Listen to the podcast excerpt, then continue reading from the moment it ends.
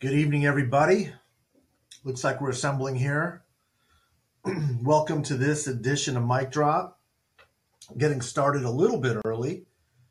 I want to wish everybody a great Thanksgiving because we're probably not going to talk before then unless something goes terribly wrong, terribly amiss. Um, what a topic today. A little bit, a, a little less political, a little bit less directly political, a little bit less analysis than we've been talking about, but one that I think is going to have some pretty significant impacts um, on democracy, and that's why I wanted to talk about it. Um, let me get uh, some housekeeping done first, if I could. This is Mic Drop on the Callin app. Um, you can download these podcasts anywhere you get your favorite podcasts, whether it's on Apple or Spotify, or you can simply join the Callin app. If you do subscribe, if you haven't subscribed yet, I'm guessing most of the people who've already joined are subscribers because we alert you, and I think you guys are able to jump on pretty quick. Uh, get the usual uh, crew together, which always makes for great conversation. Miss you guys, appreciate you guys Hoping you're going to have a great Thanksgiving. As always, kind of the usual stuff. If you can share this on social media, let people know we're having the conversation, it'd be wildly appreciated. We've grown a pretty big community here. We're starting to hit audiences that are towards the higher end of our range, and it's all because of you guys promoting the discussion, uh, being involved with the discussion, and sharing it with people uh, as we uh, continue to kind of uh, figure out what it is that we're trying to accomplish here. Heading into the 2024 presidential election cycle 2024 guys and we're going to be doing a lot of um, um, i don't want to say remedial but more tutorial stuff you guys a lot of you guys have asked for the basics of campaigns strategy in terms of timing uh, we're going to go through some of the nuts and bolts stuff as we go along through the 2024 cycle i think a lot of this stuff you'll probably be able to pick up um, as we go because it, it, it's obviously going to be uh, an election cycle unlike any other. I think we, we keep having those. Um, but we'll do the best to kind of have um, people talking about what um, the campaigns are doing. And I'm saying campaigns plural. This is clearly not going to be just Joe Biden and Donald Trump squaring off. My guess is it will probably become a larger field before it gets smaller. And we'll talk about those dynamics. But one thing I can be uh, certain of is they're going to change extraordinarily over the next 18 months. So, um, buckle in, guys. It's going to be a little bit crazy. Um, just kind of the, the, the, political environment that we're in right now. And then finally, of course, uh, the queue is open. Um, sorry, I had it locked earlier last week. It's open now. Go ahead and jump on in, and um, we'll get lined up for any questions that you have to ask. Um, but I'm going to start with the topic of the day, which is Twitter versus democracy, and whether or not Twitter is helping promote the idea of democracy or whether it's actually restricting and fighting it. I want to talk about the question that a lot of people are asking themselves about whether or not to stay or whether to go. And then I want to talk about where to go and what the point and purpose of that would be. I think many of you know where I'm at. I'll talk about that in just a little bit. But for now, for the moment, um, I want to hear some of your thoughts, kind of on where you're going. I know um, um, some of the sites out there are clunky. There seems to be this desperate uh, and disparate uh, path to where people are, are finding their lifeboats.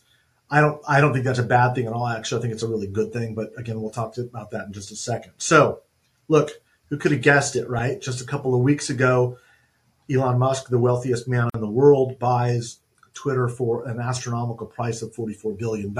Obviously, way, way, way overpriced. You don't need to be a mathematician to understand that none of this pencils out and doesn't make a hell of a lot of sense. Of greatest concern, of course, is where he found some of that financing. I thought it was peculiar that, of course, he leveraged most of his assets in Tesla to come up with the cash for his piece. Uh, Tesla stock, by the way, is is I think down 42% since the announcement of the Twitter deal. So hemorrhaging, just absolutely hemorrhaging value. Um, Elon Musk is Elon Musk empire. And of course, the Saudis come in with a couple billion dollars, not a huge position, but big enough to cause a lot of concern as to why they are there and what their interest might be. So let's talk a little bit about um, about what this all means, as it seems to be um, chaos uh, that has kind of overcome uh, the Twitterverse. Um, and there's a lot of speculation as to whether or not this is organized chaos on the part of of Musk? Is he trying to blow up the public square? Is he trying to have um, us lose the ability to communicate? Uh, is he trying to destroy mass infrastructure, um, as a lot of people on Twitter have prognosticated? Uh, I'm going to give you my impressions. Uh, the short answer is uh, I, I, don't think I don't think that he is um, trying to destroy Twitter from within as an attempt to kind of ruin or wreck democracy. I do think there's a tendency with politicians and corporate leaders and wealthy people and celebrities to overestimate one their abilities and two overestimate what it is that they're actually trying to accomplish. I think that Elon Musk got himself into a bad spot by legally uh, committing to pay $44 billion for Twitter and simply couldn't back out without paying the price. And he probably thought, how difficult can this actually be? And I think he's finding out just how difficult it actually is. Now, having said that, I'm not convinced that Twitter is just going to go away. I don't think it's just going to, we're all going to wake up and it's just going to be gone. We're not going to be able to access our accounts, although you should be taking precautions if that were the case. I do believe, however, there will be a movement away from the platform, and I think that Twitter's best days are actually probably behind it. I think the Twitter that we knew during the Trump era, the pre January 6th, 2021 era, um, is going to return with a vengeance. I don't know that Donald Trump will necessarily be a part of that, but I wouldn't be surprised if he were. I think that relevance really matters to him. And I think that um, he's going to probably weigh in at some point uh, uh, in time. Um, I'm not too sure how consequential that will be. I am more interested in watching the flight from it because love it or hate it. And I was quoted in a political article, Politico article um, when the deal went through, basically saying we may yell at each other, we may castigate each other, we may troll each other, we may denigrate each other on Twitter, but it does remain kind of the last of the public squares or public forums where this type of activity is engaged, where right and left are engaged on the same platform. I think that is going to change.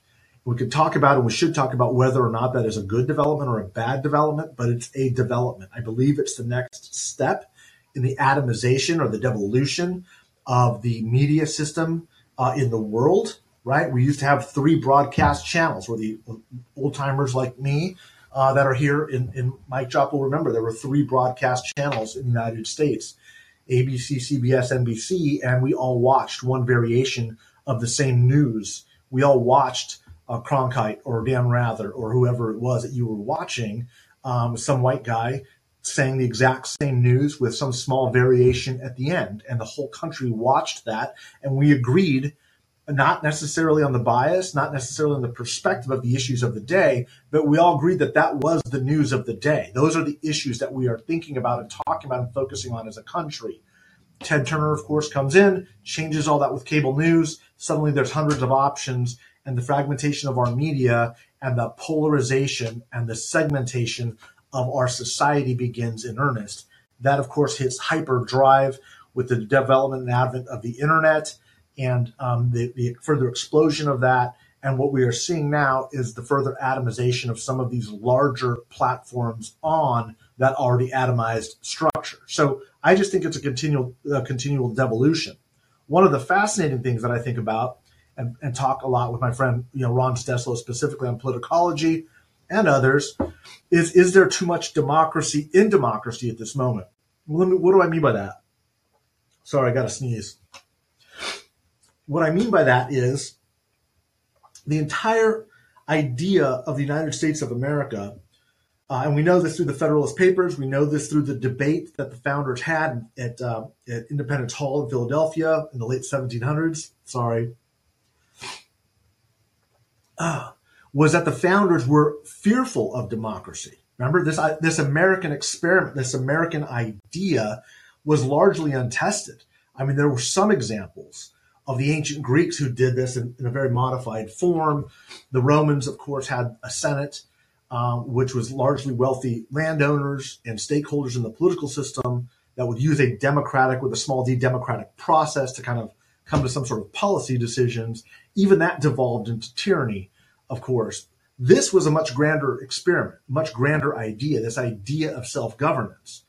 And it was of such concern that they wrote under you know the name Publius the Federalist Papers. And the Federalist Papers were how do you prevent mob rule? How do you prevent passions? How do you how do you prevent factions in a democracy from overtaking and overrunning the system? And they built this really elegant, eloquent system of checks and balances, these three branches of government. And they created a republic, which is they we would elect as as citizens, we would decide who would decide for us and the idea here is that we would, through this process, kind of an early wiki model, is we would we would choose people of virtue, people of expertise, people of substance, people of, of education, and those that were informed to kind of make better decisions on behalf of the republic. But even then, they built another system, uh, another check into that. Right? This that was the House of Representatives. The idea was we needed a Senate, where chosen at the time by state legislators, legislatures, uh, they were not senators were not directly elected at the founding, as you probably all know. They were chosen by state legislatures as another filter to protect from mob passions and the uh, zeitgeist of any given political moment to protect the House from doing what it might do. The Senate was there to balance out the legislative branch, to protect to protect the republic, to protect the country from this overreaching passions of people who could be swayed too easily in one direction or the other, right? So all of this is put into place. The, the challenge now is this hierarchical system and the way information flowed during the industrial age has changed. It's been flipped completely on its head.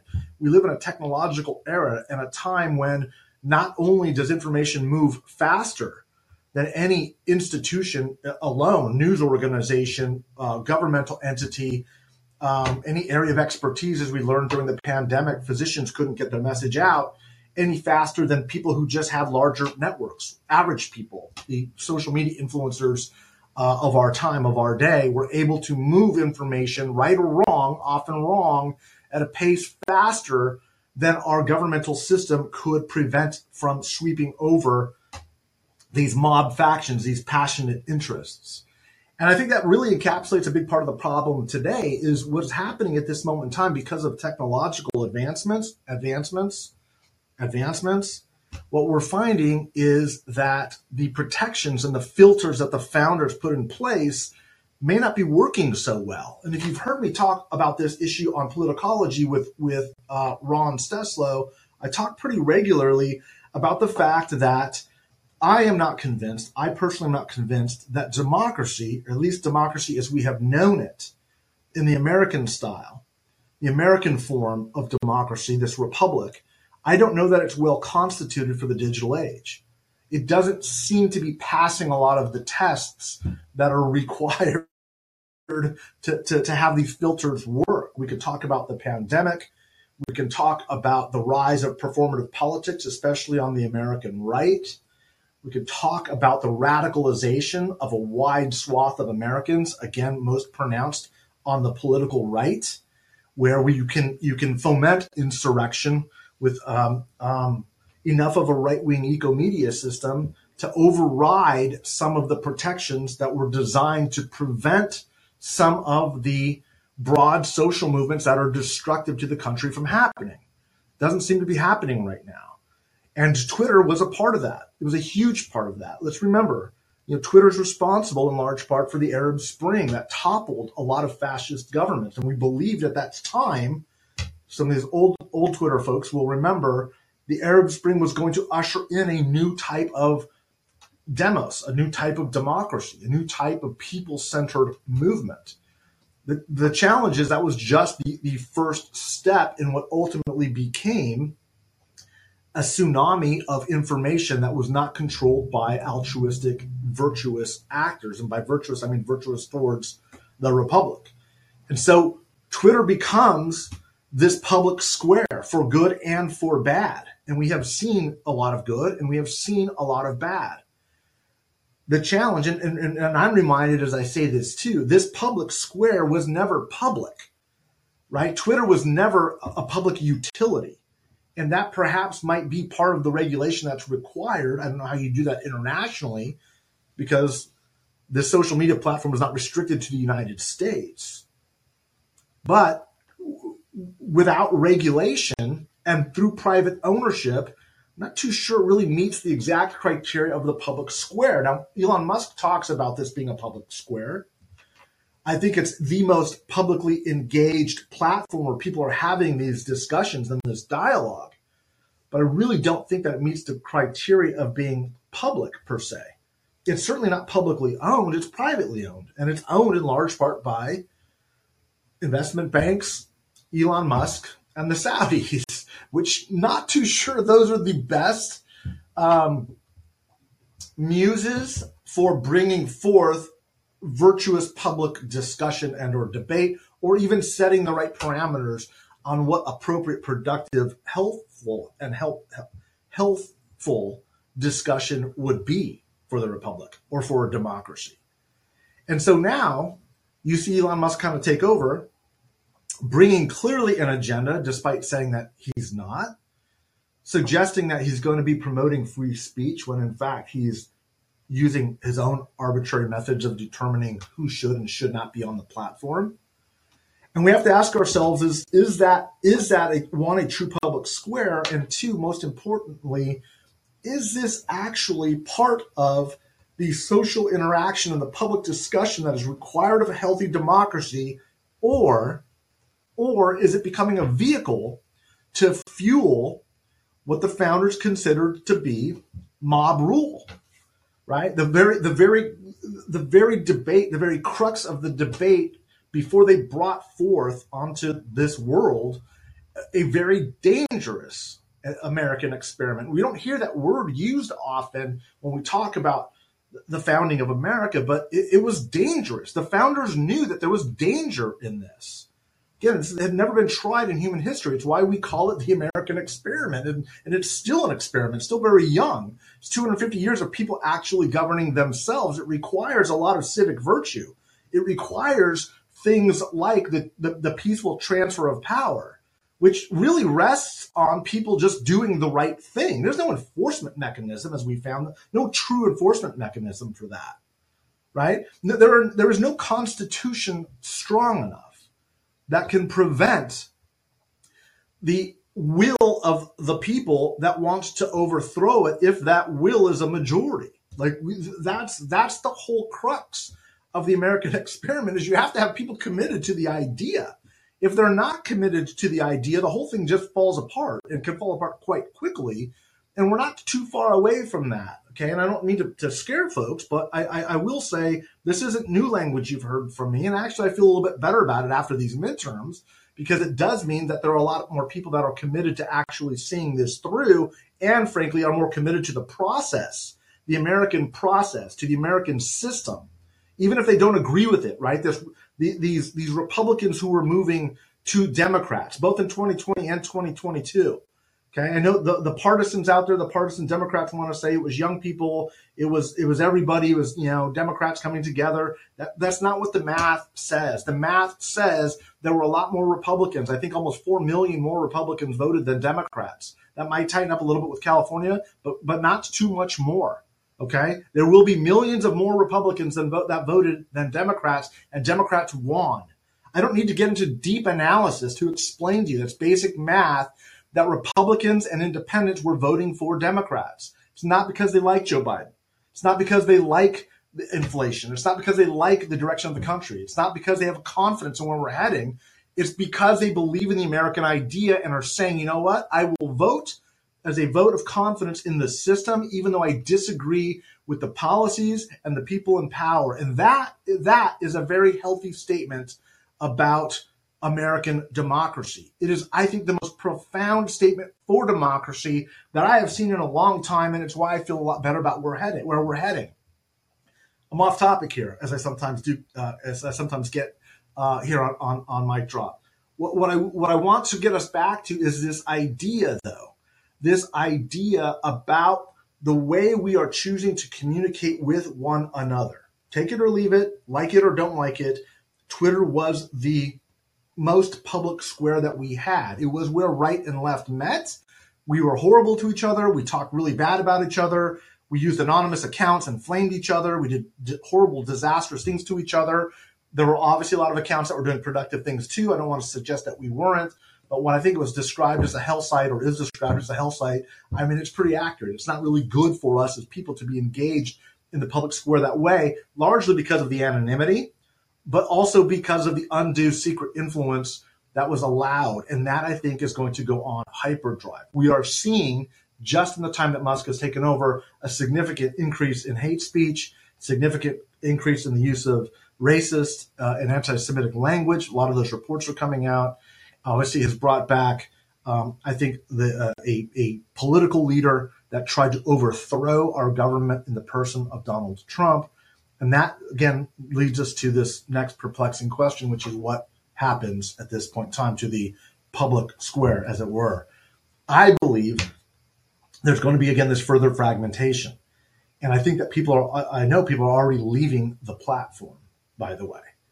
And it seems to be heading in three or four different directions. I know you're all going to jump into the chat and kind of remind me of what I have and haven't talked about. It seems to be, at least at this moment in time, there are two primary. There's the you know Tribel socials doing some stuff, and and there's a you know, handful of others. But the two primary places where people are fleeing to are Mastodon, which I'm going to talk about in just a second. That's kind of where I've parked myself for the moment, and um, Post Social, which is kind of coming online.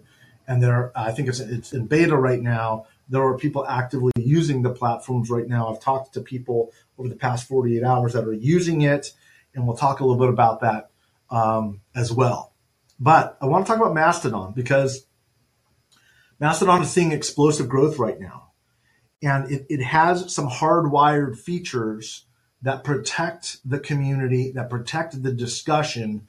And the reason why I'm intrigued by Mastodon I don't know if it's going to work or not. I don't know how long I'm going to be there or not. But for the moment, that's where I'm having some really fantastic conversations with a lot of you and a lot of others. The community is growing um, by about three or four thousand followers an hour. I think. Let me look really quick at some of the at some of the statistics on it, just to give you guys the best numbers. Um, there's about seven and a half million Mastodon users worldwide. They've added almost five thousand in the last hour. There's 60,000 new people coming a day. Uh, 625,000 people joined Mastodon just last week. So they've had, uh, they're out of their whole existence, they're 7 million, 7.3 million, almost 10%, about 8% of all of their users came within the last week. So they were just being completely flooded by by this uh, migration over there. And of course, it's changing the culture of Mastodon. But let me talk a little bit about Mastodon because, again, structurally, I think it's probably prescriptive on some of the things that we are going to need to do as a human species, as people, and as Americans, two different things, to hardwire protections into what we call democracy. And, and uh, try and bring me back to this. I'm, I'm, I'm like I'm running three or four different threads right here because it really is, I think, a fascinating moment in, in human history. But let me let me say this: we talk a lot about protecting democracy, but in my mind, as Americans, what we're really far more concerned about is our constitutional protections. Yes, there is a democratic way of getting to there. You hear the right wing say a lot, we're not a democracy, we're a republic. Yes, we are a republic, but we get there through democratic means, small d. But even whether, as, as a democratic republic, what we are really most concerned about, in my estimation, is that particularly that first 10 amendments, that Bill of Rights, again, right, going right back to the founding and realizing that this was the centrality of human existence. We need to protect certain inalienable rights uh, for as minorities, not not numerical minorities, but um, you know, as philosophical minorities. We need to protect people from government. That's what the Bill of, of Rights was, and Mastodon seems to be hardwiring this in. How did they do it? They created a federation you when you join Mastodon, this is when it gets all clunky and it's like I don't know how to use this and how do I pick a server?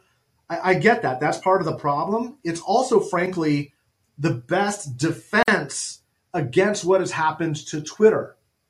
Let me explain that a little bit. If you imagine each server kind of like the original colonies, the original states that has its own governing authority with its own rules You can join any one of those that you want. You also have the right to move later on, and you can also interact with other people on other servers. But each server has a philosophy, a mission, and polices itself. Okay? And the idea here is if you diffuse power and you don't give it to an Elon Musk to decide what is speech, what isn't speech, who should be on the platform, and who isn't on the platform, you've created essentially a federation of servers, which is a, a, a federation of states, a united states. It created a federal government of overseeing it, but it was really the interaction of states. And that became a diffusion of power too, right? We wanted a weaker federal government. That's what Mastodon has. It doesn't have an overarching authority. Nobody can come in and buy Mastodon and say this is the way it's going to be. It's an incredibly decentralized power structure. And what I'm what I'm saying, what I'm fascinated by is somebody who's watching people struggling in the digital age to either preserve more democracy or slide into authoritarianism you all know how engaged I've been with, with, with fighting the Donald Trumps and, and, and working in Ukraine and going to Brazil against Bolsonaro. I'm very concerned about the concentration of power in the digital age because it's information and organization are so easily influenced and so easily manipulated at this time in human history that it is a threat to democracy. It's not just a bunch of crazy right wingers. It's what allows that crazy right wing to communicate to itself globally and organize and radicalize and turn, as we found just 48 hours ago, to violence, right? To call people to violence. And that's the danger. The danger is the free flow of information. There's no filter. The filters that the founders set up have been turned on its head. And that's why I believe that there's this existential threat to American democracy. Is the Federalist Papers never envisioned this. They never envisioned an internet. I mean, how could they have, right? And so as a result, the, the ability of mob faction, the ability of, of mob passions, literally written by, in the Federalist Papers, all, all, all, all envisioned this happening in some way, shape, or form, sweeping over in a tidal wave and knocking over our American form of government. That was the fear of democracy. That's what's happening. That's what's happening. And so there's this idea out there, these are two competing ideas. One says, well, let's add more democracy. Let's add more democracy into the mix. And part of adding more democracy into the mix, that has always been our recipe for success uh, as Americans, by the way. We've got 26 amendments. We've, changed our Constitution 26 times. Two of those amendments canceled themselves out with prohibition. So let's just say there's like 24 changes. 90% of those, 90% of those amendments gave more democracy. It enfranchised more people. We freed slaves. We allowed people to vote. We gave women uh, suffrage. We allowed 18 year olds. We lowered the voting age from 21 to 18. They were either protecting us from the government even more or they were further expanding the idea of America. They were expanding the idea of democracy as a protection measure and as an improvement as we sought this arc of history, this this this more perfect union, as Lincoln would call it, right? That was the idea: is we could slowly gradually enfranchise more and more people and bre- broaden the idea, the concept of democracy. That's being again tested. That all worked perfectly in the industrial age. It worked great in the agricultural age. It, it worked great as as human society was moving from the agricultural uh, uh revolution into the industrial revolution in the late 17 1800s. It works remarkably well last century. But now that we're hitting kind of this digital information age, it's really being put to the test. And there's a real question as to whether or not this survives. And again, I don't, want to I don't want to scare people because I'm not I'm, I've never uh, predicted that it's going to end, but I do believe it's going to end as we know it.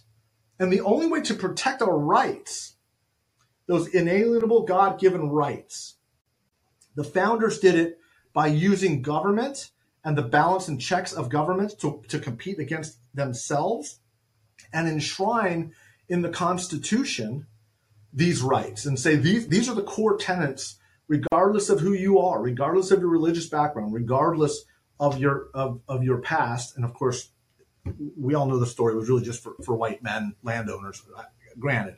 But but the idea was to to add more and more people to that idea and con, and, and enshrine those protections further into into um, what the idea of America was. We, we can't rely on government to do that anymore, is what I'm saying. For a whole lot of reasons, probably another episode of Mic Drop, but the main one, the main one is this idea that democracy is becoming less and less stable. It's becoming less and less reliable. And there are fewer and fewer people committed to the different versions different versions of democracy that they don't agree with. We talked a lot about this uh, during the election cycle, which was 67% of Americans believed that democracy was under threat. The irony was it was 67% of Democrats said that, and 67% of Republicans said the same thing, both with very different visions of what democracy is and what democracy meant.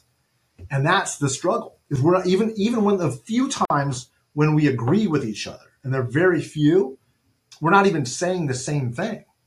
And how does a democracy work when it requires people to willingly lose and by definition to not get everything that you want. In this technological age we, we kind of demand everything that we want and we if we don't get it then we kind of you know have a fit about it right? Like we are being acculturated to believing we can get whatever it is that we want. Democracies don't work that way. They require us literally the, the price of playing in a democracy the price of being a resident a citizen in a democracy is acknowledging that you don't get all of what you want you're lucky to get most of what you want from your perspective of the world in most instances. And, but we're at this time where if I don't get all of what I want, then the other person's an enemy. They're a threat to the republic. They need to be run out. They're crazies. They're extremists. They're radicals. That's both sides saying that. We can pick which side we want to agree with and believe in, but they're both saying that. We have to at least acknowledge that. And so, again, Mastodon, sorry, long wind up. Mastodon has basically built the idea that if they add more democracies but split it up, it can balance that power out and check that power more. And what happens then is you get local regulation and local communities that starts to do more policing in and of themselves based off of the server that you're on with the commitment and ideas and beliefs and ideals of that server. That's all that you're doing when you pick a server. Okay. And this diffusion of power makes it impossible for some of these larger players to come on and just sweep over uh, the entire platform because the truth of the matter is, and this is a good segue to the next point, the larger accounts on Twitter run Twitter. And you'll notice none of them are leaving Twitter. Okay. A lot of these people, especially, you know, and, and I'm going to, you know, be, be critical right here. The large resistor accounts, the large democratic activist accounts are not leaving Twitter. They're not going to leave Twitter because they have spent many, many years and many, many months and many, many hours living on this damn platform, building up a base of support. And a lot of them make money off of it, or they have status based off of it, or this is their platform. They're not going to just walk away from that. They're not. I tweeted out the other day if you ever want to think about how, if you ever wondered how it was that Republicans refused to walk away from the Republican Party knowing it was toxic, knowing it was dangerous, knowing that there was an evil component to it, you've got your answer now because the left will do it too. They will stay on that platform even and be complicit and enable bad behavior and enable destruction, even though it's backed by bad money with bad causes for bad reasons. Why? Because they have stature there, they have standing there, and they make money there. And they're not going to give it up as much as the Republicans wouldn't, and they allowed the rise of something really bad, something really evil, and something really toxic in the Republican Party. Look at all these accounts, all of these resistor accounts. None of them are leaving. They are all enabling it. Those are the ones that are driving the traffic. They are driving the eyeballs. That means they are driving the revenue model for Elon Musk to continue to give this thing oxygen. This thing is, again, promoting racism. It's advocating and blowing up anti Semitism. It is bringing back Donald Trump. That is what is happening. Okay. So don't, you can't look, Donald Trump and Trumpism is, it's a social phenomenon. And to think that it's, it's particular to one Republican party or one political party dramatically, dramatically misses the point. You're missing what's happening to society if you think that that threat is one person or one party. It's a transformation of society that is enabling this, and it is undermining our ability to operate the way that we have as Americans for the past 250 years. That's what's happening. That's what I'm saying is occurring. That's what's going on. We are at this moment where the digital age is becoming fully ensconced. The industrial age is in the rearview mirror. People my age, you know, I, I mean, I grew up and we were looking and saying, "Well, wow, the inter- the internet's here, right?" Like I got my first email account when I was in college, and it's like, well, what does this mean? What's going to happen? And we were envisioning what that would be. Too many of us, too many of us who are in power, not that I'm in power, but people of my age are in power, are still thinking that the digital age is going to come. It's here. It's been here. The industrial age is behind us. We haven't caught up to that, and our governmental systems have not caught up to that, and our political systems certainly have not caught up to that.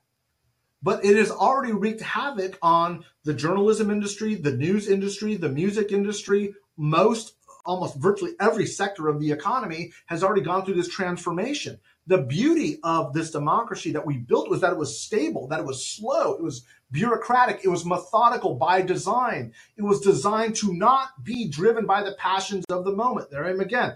The, the mob rule could not topple it. It was designed to be slow. That was the beauty of the system. The bureaucracy protected the government from the people. And by government, I mean the operations of the government. And if you don't see that and the connection to a January 6th overthrowing that I, I don't know what to tell you. Like that's that the moment is here. And so we need to start working not to necessarily reform the system, although that's important, but long term, the system does not work. And I don't believe it's going to work as we continue down this road. We have to find ways to literally hardwire these protections into the way we live. And I'm not saying this is a perfect solution. What I'm saying is Mastodon has found an elegant solution where I, I look, I'm not saying Mastodon is going to save us. What I'm saying is it's the first platform I've seen that is diffusing power and preventing the consolidation of the public squares and mass communications under the umbrella of one really rich person or one nefarious government that's going to tell us what we, they want us to, to know, right? It prevents all of that.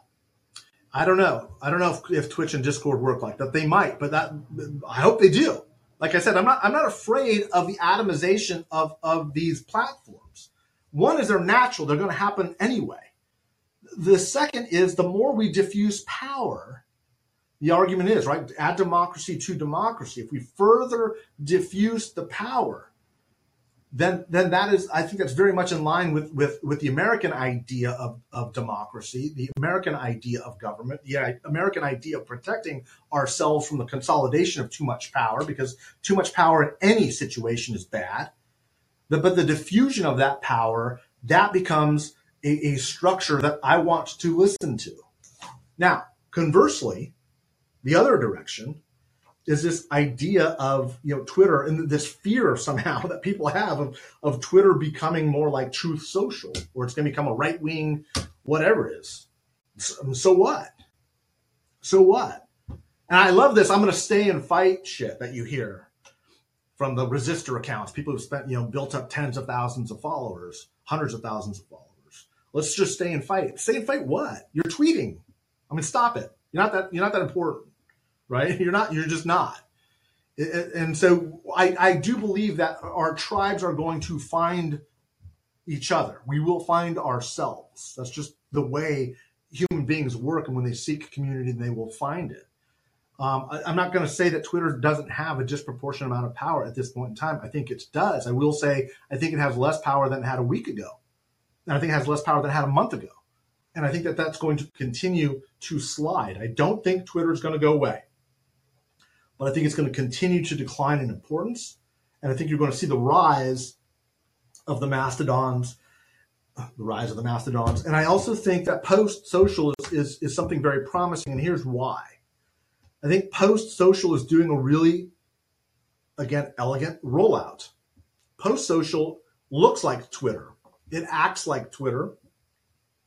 It's just not Twitter.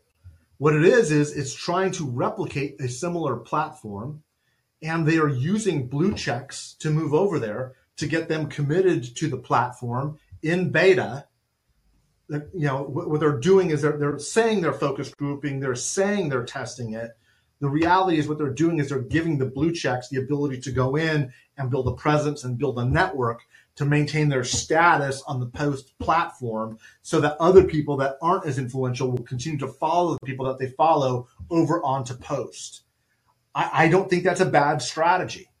I don't. I think it's actually a very good strategy. We'll see if the rollout works or not. It's the best way that I have seen to peel off, you know, so, some of the resistance Twitter folks uh, to move over and maintain their quote unquote status because that's important to them. That that is what Post is doing. And I like I said, I'm not I'm not judging it. I don't think it's a bad thing. I just think that it's a it's it's it's a marketing rollout. But and it's also like I said, as long as the blue chips the blue chip big accounts stay on Twitter, Twitter will will survive. And and, and the people who are propping Twitter up right now, let me say this let me say this very methodically. The people that are propping Twitter up right now aren't necessarily the people that are advocating for its existence, but they are the ones that are profiting from a corrupt, bad, arguably evil system. And if that sounds like the Republican Party, then you are you I'm making my point that this is a social phenomenon. It's not particular to the Republican Party or the American right. You are seeing Democrats and progressives and leftist activists doing the exact same damn thing that Republicans were doing in 2016 when Donald Trump started accumulating power. There's no difference. There's no difference. They're so bought into the system that even though they know it's wrong, they're not going to leave their title. They're not going to leave their position. I'm not going to leave my 500,000 followers. I'm not going to leave the money I get off of this or the recognition or the accolades I get off of this. That's what we called enabling in the Republican Party. Okay? Now, what is that? For a guy like me who lit the party on fire and went after the party, I, I can see it as clear as day. It's the same damn thing. And I'm not saying I'm I'm more altruistic or I'm more principled than the next person, but what I'm saying is it's freaking obvious, guys. Come on, it's obvious. Anybody who's saying stay and fight, stay and fight, you're not staying to fight shit. You're cheerleading to keep your following group up so that it makes you feel better or you can make more money or whatever the hell it is that you're doing. But don't, you're not fight, you're not winning anything by staying on Twitter. The only way, I, you know, my, my Gen X self really loved this. I was tweeting, uh, tweeting, and I'm still on Twitter tweeting. I'm going to explain why in just a moment. But I was saying the only way you win is by not playing the game, right? The old war games adage is the only winning move is not to play. That's it. If if if if we're all fighting about staying or going or fighting anti-Semitism or fighting the racists or being pro Joe Biden or Gen Z or blah blah blah blah blah, you know, as long as you're having that fight on Twitter, you are feeding the beast. You're feeding the alligator. You're you're you're giving oxygen. You're giving the clicks. You're giving the views. You're giving the activity to the sponsors to justify throwing money at it. And, and money's going to go where money is. They're agnostic. We can hear about corporate values all we want, but if you look at some of these discussions about where the sponsors are going, the reason they're pulling money off of Twitter is because it's a threat to them and they're not getting the traction that they want and what and that they need. I will guarantee you this if it was bad for their brand, but they were getting more activity, if it was bad for the country, but they were generating more revenue, would they stay on Twitter? Yes. That's what the media did to Donald Trump in 2016. They'll burn democracy down as long as they increase their quarterly profits. That's their job. That's what they do. They're in the clicks business. Whatever gets them the clicks is what they're going to do. That's what Musk is trying to create. And it's why he's on there with the braggadocio and the bravado, trying to be as controversial as possible. He's being Donald Trump. Part of it's narcissism, but hell, the digital age, the digital economy is literally built on narcissism. It's everybody wants to be a celebrity because if you look at me, somehow I can monetize that. I can monetize being me. I can monetize my clicks. That's what the wealthiest man in the world is doing. That's what the most powerful man in the world when he was president, Donald Trump, was doing. That's what society is in the digital age. It's not about providing economic value. The idea is as long as people are looking at me, that's the value. That's what I'm going to monetize. That's how I'm going to make a living. That that's what life in the digital age is. And so these networks are incredibly valuable. No one's going to leave Twitter because it's the right thing to do. So you hear me saying this on Twitter because I am on Mastodon and I am on Twitter. And I haven't started cross posting yet. I'm trying to move gradually over to Mastodon because one, it's healthier, two, it's structurally better, and three, it, it does take away from Twitter even marginally at this moment in time. And I think that that's important. I do think a lot of people are, as a hedge, a lot of these blue checks, bigger accounts are moving over to Mastodon or Post or wherever else to create a hedge in case Twitter does collapse in case the decline does come, or if this bleeding continues at this similar pace. They want to make sure that their their their um, bets are hedged, right? It's a hedge. That's what it is. So um, we, let me get to some questions because I think I'm, I'm not too sure this is the area of the topic where where we started out, but that's usually what this show is is is about. Is you get to kind of hear me riffle on a bunch of stuff. Peg's asking, what why don't resistance Twitter people build their networks on other platforms? Well, that's that's exactly it. It seems to me that building on another platform would add more people to the blue check mark resistance with the followers they have now. Right. That's why I'm still on Twitter, by the way, Peg. That's exactly what I'm suggesting. Is what we need to do is start showing and demonstrating that there is a growing community, that there is activity on other platforms because they will gradually and slowly move over there. But if I've got a million plus followers, like letting go of that is kind of like walking away from your celebrity and your fame. Who does that? I mean, some people do it, but they're very few and far between, right? That's why they that's why they've spent, you know, 15 hours a day for the last 15 years building up this kind of a following is to get to this point. Now they're like, wait a second, want to just let this go because it's the right thing to do? Bullshit. I'll just tweet about what the right thing to do is, right? Retweet if you agree. Joe Biden is the greatest president in the history of the world, right? Like that's what it is. It's it's this it's is trying to build this following, it's trying to build this base, trying to position yourself as this brand. That's why. That's why. Uh, look, I ain't trying to win anything. I just don't want to lose some of those relationships that don't exist on Twitter fine. And here's to my point. The last sentence. It's why I'm still on Facebook, but never on it. But never on it. Those are your relationships. I got these relationships on Facebook, but I really never use them. What does that? What does that? What does that tell you? Right? What does that mean? I mean, you got you got to kind of examine that a little bit right here, and and, and I think the final point, and then again, I guys, I got we got to take some questions here because I'm running a little bit late, and I've only gotten. I've got to tighten this up too. I've got to end this thing at six at six thirty. I apologize for that, but we're going to cut this one a little bit short. This Thanksgiving episode. Um, the idea of who actually owns your data and owns your tweets. And I was talking to somebody, I going back and forth with somebody on Twitter last yesterday, saying about the virtue of them staying and fighting and calling out Elon Musk and fighting with these folks. And I was like, guys, really? I mean, you you really think that that's what's happening? You you really think that that's what's what's going on here? Um, I'm not saying that Elon Musk is going to cancel your voice. I'm saying Elon Musk owns your voice as long as you're using it on his platform.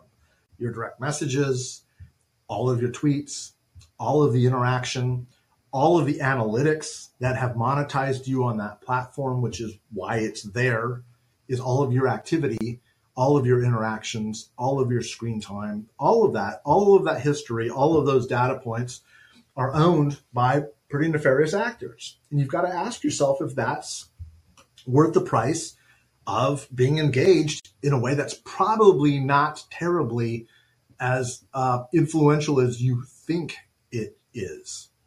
And I, am saying that as somebody who's involved, very involved in the presidential campaign, is there was a moment in time where that mattered. And I'm not saying it doesn't matter now. I'm saying there's better places to use our voices. And I think it would behoove you um, keep your Twitter account for the moment. I'm not saying you have to not, you have to go cold turkey, but if you're not looking at other options, I think you're making a mistake. And I, I don't, I think you are hurting um, this movement away from authoritarianism. Let me say that again, because I mean that. I think that if you are, if, if you are spending all of your time that you give to social media to a platform like Twitter that you know is owned by bad actors with bad intent, doing bad things, when you know that, when you consciously know that, and you're rationalizing it by however you're rationalizing it, once you subscribe to that idea and that belief set, you're enabling it. That, that's that's how Donald Trump became the leader of the Republican Party and the president of the United States. It happened nickel by nickel, dime by dime, inch by inch. That's how it happens is you slowly start to rationalize something that you know is fundamentally wrong. You know it's wrong. We know it's wrong. Okay? And I'm not here to, to, to castigate or to judge. I'm here to observe. I saw it live in the Republican Party. I watched people that I knew for 30 years make these calculations. They were standing with me early on in 2015 and 2016 saying, This is horrible. This is dangerous. And then suddenly it was like, But all my friends are there. But all my network is there. But I've got a title there I've got a lobbying firm. I've got a media firm. I've got polling contracts. I've got campaign consulting contracts. I'm a policy advisor. That's how it happens. That's how it happens. It happens nickel by nickel, dime by dime, inch by inch. And that's what's happening. So, like, look, I, I don't expect, I'm not Pollyannish enough to expect people not to, to go where there is community. But what I am saying is, let's let's just be honest about what what it is. If you if we're going to be complicit in it, just just be honest about it, right? Because it's important as this discussion unfolds. Twitter is not the end all be all. It's not the the the the the, the final you know media platform we're all going to be using in 10 20 30 40 50 years like our grandkids are not going to be on twitter okay there are going to be other platforms and where we go as individuals, where we go as citizens of this republic, where we commit to ourselves, where that matches our values, where it matches our commitments to this society, to this American experiment, and most importantly, this is very important to me, to each other. Where, where that commitment is to each other and each other's betterment, that empathy, that has been missing for so long that social media has ripped out of our souls that's that that's where we belong. That just by being on a server that does that and communicating and building relationships and friendships and networks there you can do that right? Can't you do that? Shouldn't we be doing that? I don't know. Just questions. As, and that look that's a good way to end. There's no questions. Long soliloquy from Mike Madrid. I think that's hopefully, I think, a good way to end and say, um, you know, happy Thanksgiving. like let's be, let's be, let's let's gratitude, right? I love I love the Thanksgiving holiday for a whole lot of reasons, but it's such a uniquely American holiday, and it's it's it is something that our country at a time Lincoln right announced the first you know declared the first Thanksgiving holiday after the war as a way of, of, of demonstrating gratitude as a people, of saying, here's what we're grateful for, here's what we're giving thanks to.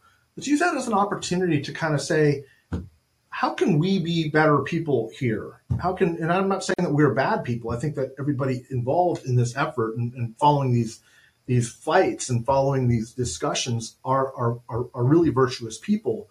But where we, in this digital age, where we spend our time, where we invest our resources, where we make a difference in this way, that's how democracy, that's how constitutional rights, that's how the American experiment continues. So, with that, have a truly wonderful Thanksgiving. I appreciate everything you guys have done for this show. I'm looking forward to a discussion the week after Thanksgiving next week. We'll go regularly scheduled on Wednesday, 5:30 times. We pushed it back a half an hour because it allowed people coming off of work, I think, on the West Coast to get more engaged. If that works for you, let me know. If it doesn't, let me know. You can always switch it back.